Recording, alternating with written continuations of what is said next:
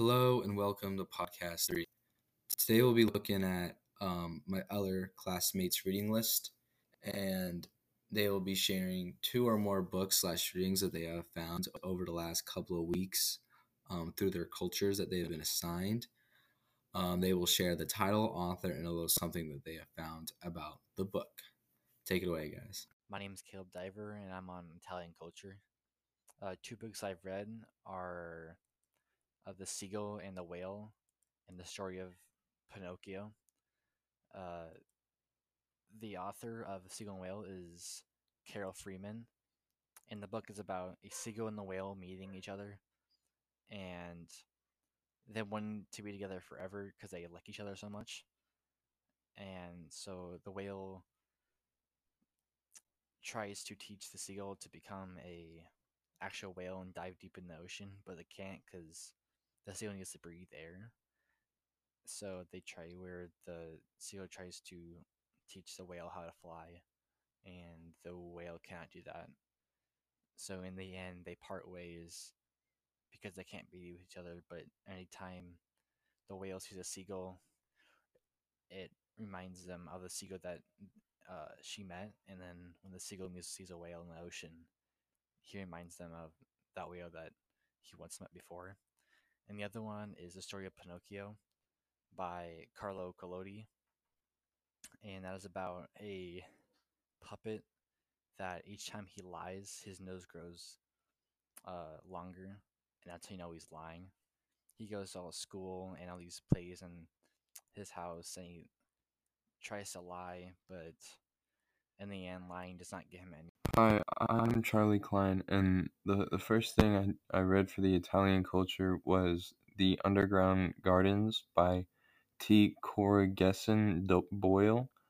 In this story, Baldassare Forestiere is a 32 year old Italian American immigrant living on 70 acres of California land. Uh, he tries to grow his own vineyard, but the land isn't fertile. And he works for other people to make some money and starts digging more rooms in his underground home. He eventually meets a girl, Aridine, giving him a new goal, and that is to get her to marry him. The second reading I did was Paletto Carletto by the theitalianexperiment.com. This short story is about a chicken who reads uh, the sky is falling on an email. And with this information, he goes around telling his friends that the sky is falling, and they all believe him. And then they come across this fox who doesn't believe it, but he goes along with it, and he tricks them into going into a cave, and he eats them all. And the third reading I, I read was a children's book called The Fascinating Fibonacci's by Shonali Chinia. This children's book is uh, used for teaching young kids to learn simple math and to recognize the number patterns and shape patterns and like how to relate them to nature. And they show you uh, how to do math like squares, like two squared equals four and that stuff. They like, like a whole list and then they give you images of the shapes in nature. So like a seashell, like it shows you the shape pattern, it draws it on for you. Hi, I'm Henry Welsh, and the culture I have is Italian culture. The title of one of the stories I read was The Diary of Caspar Hauser. The author is Paolo Febbraro, and something about this poem is that it teaches people the earth has deeper meaning and that we should evaluate it to find that deeper meaning. Uh, another story I read was called Circles by Patrick Gordon and Alex Vladimir. Something about this book is it teaches um, people about um, that everybody has meaning and purpose in life, and it's about a mom and a baby vulture, and they basically find a dead animal, and they keep coming back, and each day, like plants and other animals are um, growing from that and eating around there um, and it basically shows the circle of life and that everybody has meaning.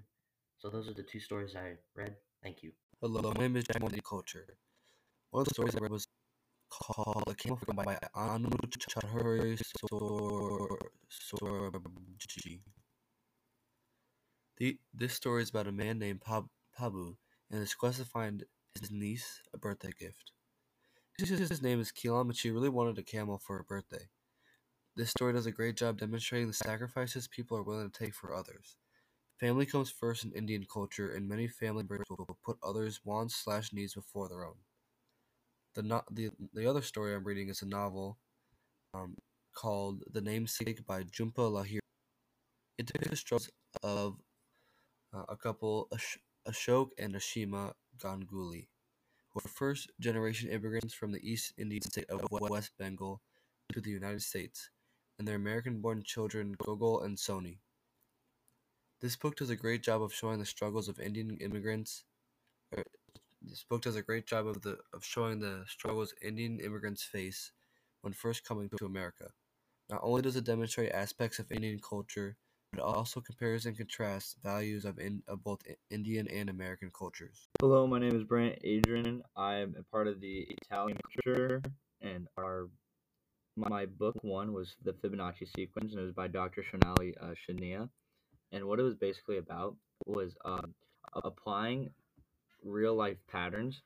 Uh, I mean, patterns you like you get like an everyday classroom, and applying those uh, theories to like the outside worlds, like how we could use them in nature, and not just like seeing them for how they are. It's like just not seeing numbers for like just numbers, but like bigger than numbers. So how we can take that those numbers and then apply them into nature.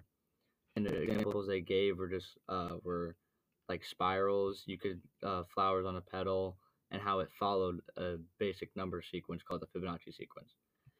And um, my book two was Il Infinitivo, and it was by Giacomo Le- Leopardi, and is basically um, what he was saying was how there's much more to life than what you see. So he took like the horizon for example, and like how there was a vast nothing beyond the hori- horizon. So like I looked more into it, and what he was referencing about the poem was how there's more to his hometown than just what there is in there. And those were my books, and My name is Diego Leogan, and I did Italian culture. Two readings I've read are The Adventures of Pinocchio and The Story of Daedalus and Icarus. The Adventures of Pinocchio is by Carlo Lorenzini, and the story is about a wood carver who- who carved magical wood into a boy, and that carving came to life. Um, this wooden boy was named Pinocchio, and every time he lied, his nose grew longer. There's also an antagonist in the story who is an evil puppeteer. My second reading was a poem called The Story of Daedalus and Icarus, which is a poem taken out of the epic Metamorphosis by Ovid. And what happened in this poem is that Daedalus, who is Icarus's father, was helping Icarus put his wings on with wax and get him ready to fly.